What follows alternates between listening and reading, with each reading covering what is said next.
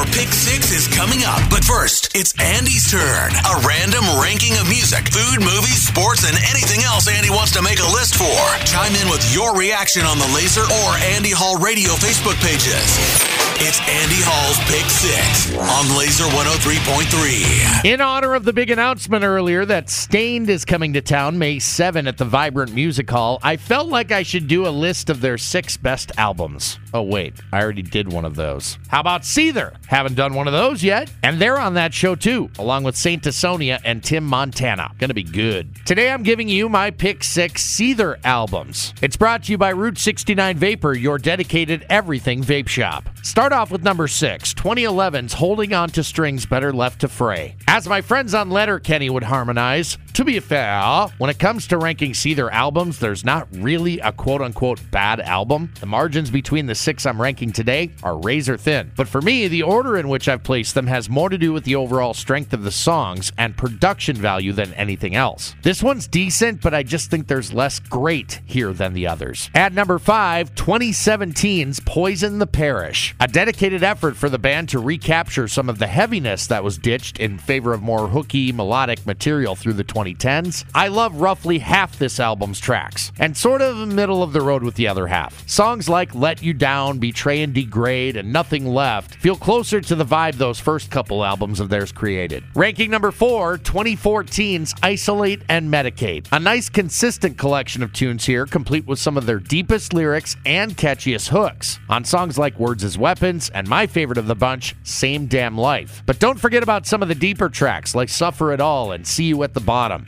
every bit as strong as the singles. In at number three, Disclaimer and Disclaimer 2. There wasn't a hell of a lot of difference between the two albums, so I combined them. Like many, these were the songs that got me into Seether in the first place in the early 2000s. At the time, many were comparing their sound to Nirvana, which is fair. The band were regularly covering Nirvana songs in their live shows at the time because, well, they didn't have a big catalog of songs just yet. But the ones they wrote on that first album, pretty damn good. Coming in at number two, 2005's Karma and Effect, featuring my second favorite Seether song of all time, Remedy. I go so far as to say if I had to pick just one song to encapsulate Seether's career, at least thus far, Remedy is it. Crunchy guitars, agitated vocals, memorable hook, excellent production quality, but that's merely the tip of the iceberg where this album is concerned. There are a ton of great songs here, including Truth, The Gift, and World Falls Away, among others, which again show off the strength of consistency. Down to what I believe is the best album Seether has ever written, recorded, and released at number one, 2007's Finding Beauty in Negative Spaces